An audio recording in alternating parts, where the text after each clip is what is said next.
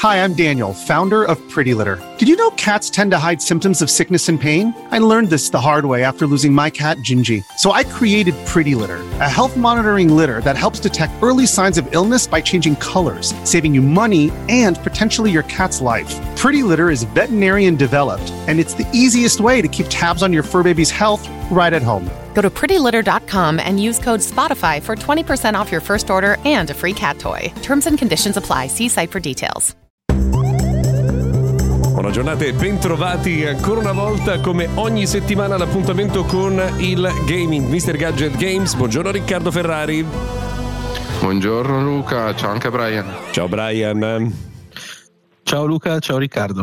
Allora, siamo qui questa settimana va in apertura del 2024 ad affrontare insomma, i temi legati al mondo del gaming per questi giorni. Sono tanti in realtà. Partiamo Riccardo da un titolo che si sta rivelando un grande successo.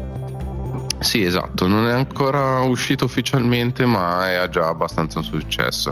Si parla dell'ultimo capitolo di, di Prince of Persia, una saga storica um, che ormai ha, ha, diversi anni sulle spalle. L'ultimo titolo si chiama The Last Crown e sarà disponibile dal 18 gennaio, quindi tra davvero pochi giorni. Il titolo è sviluppato da Ubisoft Montpellier, quindi rimane sempre in casa Ubisoft e um, già stato provato da diverse testate sia estere che nostrane e ha ricevuto un sacco di uh, voti abbastanza alti, comunque sotto l'8 neanche io ho mai visto una recensione, comunque si parla anche di un 9 o un 10, quindi ottimo per uh, Ubisoft dopo gli ultimi titoli, diciamo non proprio entusiasmanti. Giusto per fare um, un minimo di descrizione del gioco, si tratta di un Metroidvania 2.5, quindi è un titolo essenzialmente in 2D, però i personaggi, i nemici, gli ambienti sono invece strutturati in 3D. Um, ehm, la mappa è esplorabile liberamente dall'inizio, quindi um, giocatori potrà andare ovunque nei limiti delle sue possibilità perché infatti essendo un Metroidvania eh, molte delle opzioni molte delle um, abilità non sono sbloccate all'inizio del gioco e quindi parte del, della mappa aree segrete e, um, potranno essere solo esplorate una volta che si avanza sia con la storia che con la forza di, uh, diciamo così del personaggio è un genere davvero anche questo molto, molto vecchio. Eh. È nato con i primi Metroid eh, di Nintendo e dall'unione anche di altri elementi di Castlevania di Konami, comunque giochi eh, delle prime console. Invece il, il gameplay e il combat, eh, combat, eh, system sono davvero ben, ben, fatti, infatti sono tra i punti eh, più meglio descritti del gioco e mh, mm, per quanto riguarda la storia, invece, non sarà eh, protagonista il principe di Persia come i vecchi capitoli, ma sarà in pratica il, uh, la Peach, diciamo, la principessa Peach di, di, un gioco di Mario, perché sarà il, personaggio da salvare. Infatti, il protagonista che vediamo anche nell'immagine, il trailer. Um, è Sargon, che è un giovane membro di un clan chiamato gli Immortali e il suo compito sarà salvare il principe di Persia. Scusate, quindi per me, che, per me, che, arrivo dalla Luna, se leggo Peach, Mario, eccetera, questo è un titolo per Nintendo? È un titolo un po' per tutte le console, sia okay. console che PC. Eh, sì, l'esempio è perché di solito il principe di Persia è il protagonista del gioco, invece qua sì, eh, è più il personaggio da salvare, diciamo. È andato il titolo comunque perché l'ambientazione è quella. In queste ore c'è anche disponibile una demo e mi sembra proprio che Brian l'ha provata. Sì, l'ho provata, l'ho provata giusto ieri sera su PS5 e devo dire che mi ha colpito, mi ha colpito molto. La demo non dura tantissimo, dura un'oretta, ehm, ma permette di vedere eh, chiaramente quali sono le, i due pregi maggiori del gioco, cioè il combat system che è veramente fluido, veramente veloce, eh, veramente anche... Eh, impressionante dal punto di vista delle animazioni eh, e il, il, platforming che è ottimo e che riporta alla mente un po' quello dei, dei primi episodi della serie. Ovviamente la demo che dura un'oretta, un'oretta e mezza al massimo, eh, non permette di apprezzare veramente eh, quelle che sono le altre peculiarità del gioco, come la mappa molto intricata, il, il, la demo è molto lineare, non è un paio di segreti, una skin alternativa e così, ma nulla di più.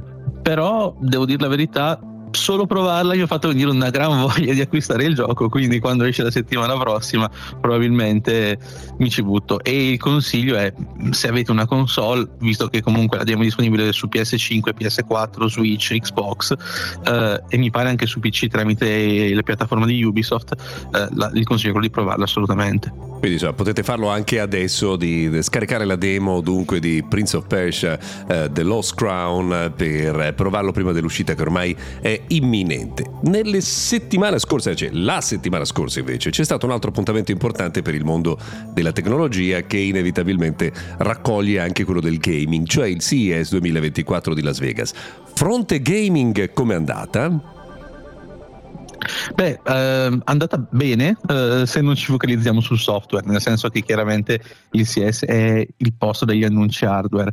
Eh, il più interessante, a mio avviso, è l'MSI Glow che è un PC handheld, una console, insomma chiamatela come volete, di, di MSI che scende in un'arena che è già in realtà abbastanza affollata, nel senso che abbiamo Steam Deck con la sua versione OLED, Lenovo Legion Go e anche ROG Ally di Asus, che tra l'altro eh, sta scendendo di prezzo. Um, la differenza di Claw è che a differenza di tutte le altre le piattaforme è totalmente Intel based, cioè non abbiamo una più di AMD ma eh, un Intel Core Ultra 7 755H che è uno dei nuovi eh, core di Intel eh, con architettura Meteor Lake. Quindi questo dovrebbe si spera dai un, un, piccolo vantaggio di performance rispetto ai chip Ryzen eh, di AMD e dovrebbe anche fornirgli qualche utilizzo in più lato IA se mai dovesse diventare utile nel gaming.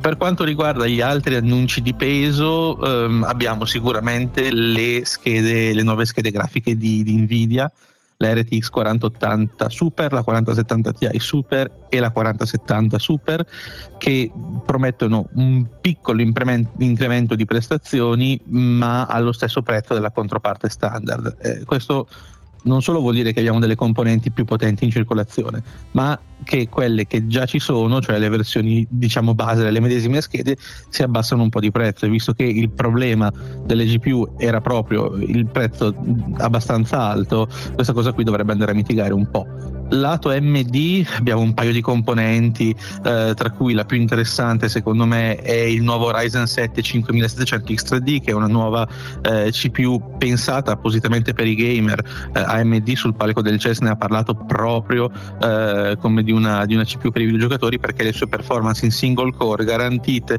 da una Vcache 3D eh, sono più alte rispetto a quelle delle controparti Intel per intenderci.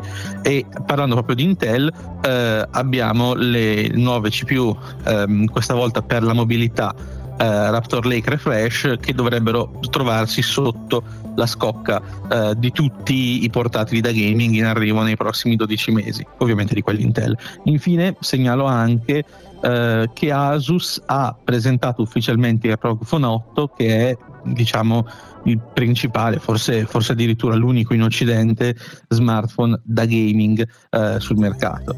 Eh, dovrebbe arrivare in uscita nelle prossime settimane e insieme a quello tra l'altro hanno annunciato anche delle, delle cuffie, eh, un controller mobile, quindi Asus sta veramente puntando molto sul gaming in mobilità sia su PC handheld con la ROG Ally sia su smartphone con il ROG Phone 8. Ecco, devo dire che a proposito del ROG Phone 8 ho visto che eh, Asus ha scelto di togliere eh, quelle orrende luci LED e que- quelle impostazioni grafiche un po' da astronave perché mi sono sempre chiesto se in nome di, eh, del fatto di utilizzare uno smartphone cosiddetto da gaming si potesse sopportare di andare in giro con qualcosa di inguardabile, no? perché un po' tutti i modelli che sono in circolazione eh, del, del, per quanto riguarda insomma, gli cosiddetti appunto smartphone da gaming, insomma, l'estetica pare che sia stata dimenticata, no? che siano stati realizzati occhi chiusi, evidentemente non sono successi così grandi se si prende una direzione eh, così diversa. Anche Sony ha fatto degli annunci, no? però di, di, di insomma, diciamo secondari.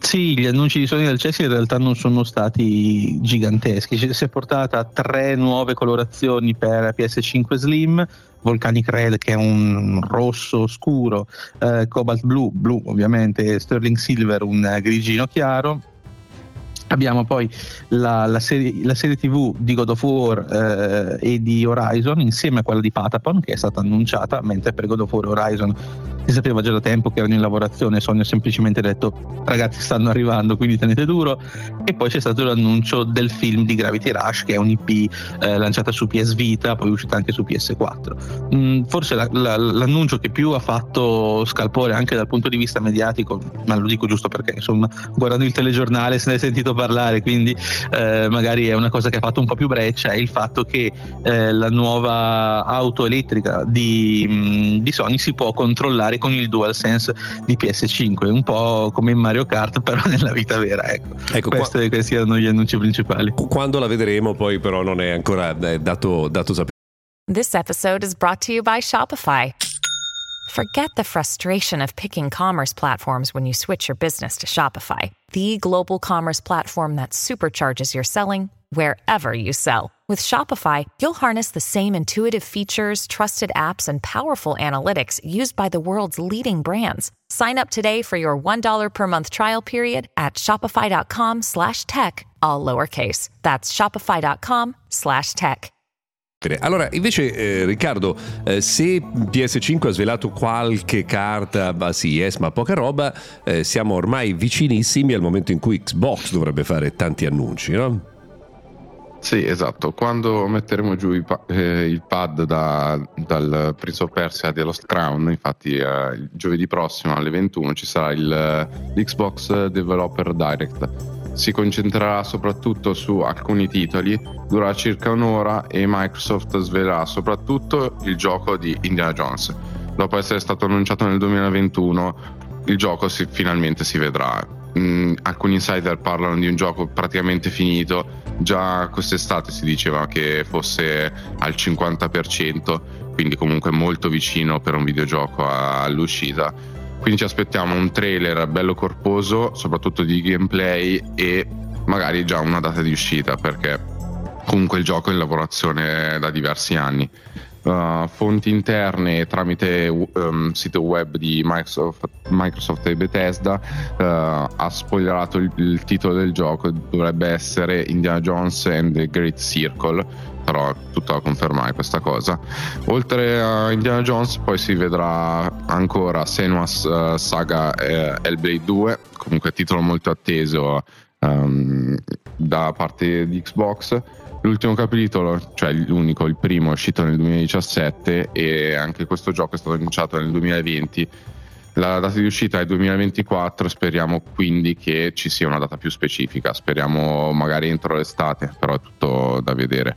Ultimi due titoli che saranno sicuramente mostrati è Awowed, penso, spero che si eh, dica così, è un action GDR dai, di Obsidian, che sono gli stessi che hanno creato Other Worlds e Fallout New Vegas. Quindi un titolo abbastanza atteso, però un po' più di nicchia, diciamo un gioco di ruolo un po' più di nicchia, e Ara History Untold, um, sviluppato da Ubisoft ma pubblicato da Xbox. Uh, è stato chiaro anche Microsoft che non ci saranno i titoli targati Activision Blizzard in questa conferenza, però diciamo che di carne al fuoco ce n'è. In un'ora c'è molto da mostrare, soprattutto Indiana Jones e il um, Hellblade 2. Speriamo che ci sia una data di uscita ufficiale e che sia nel più breve tempo possibile.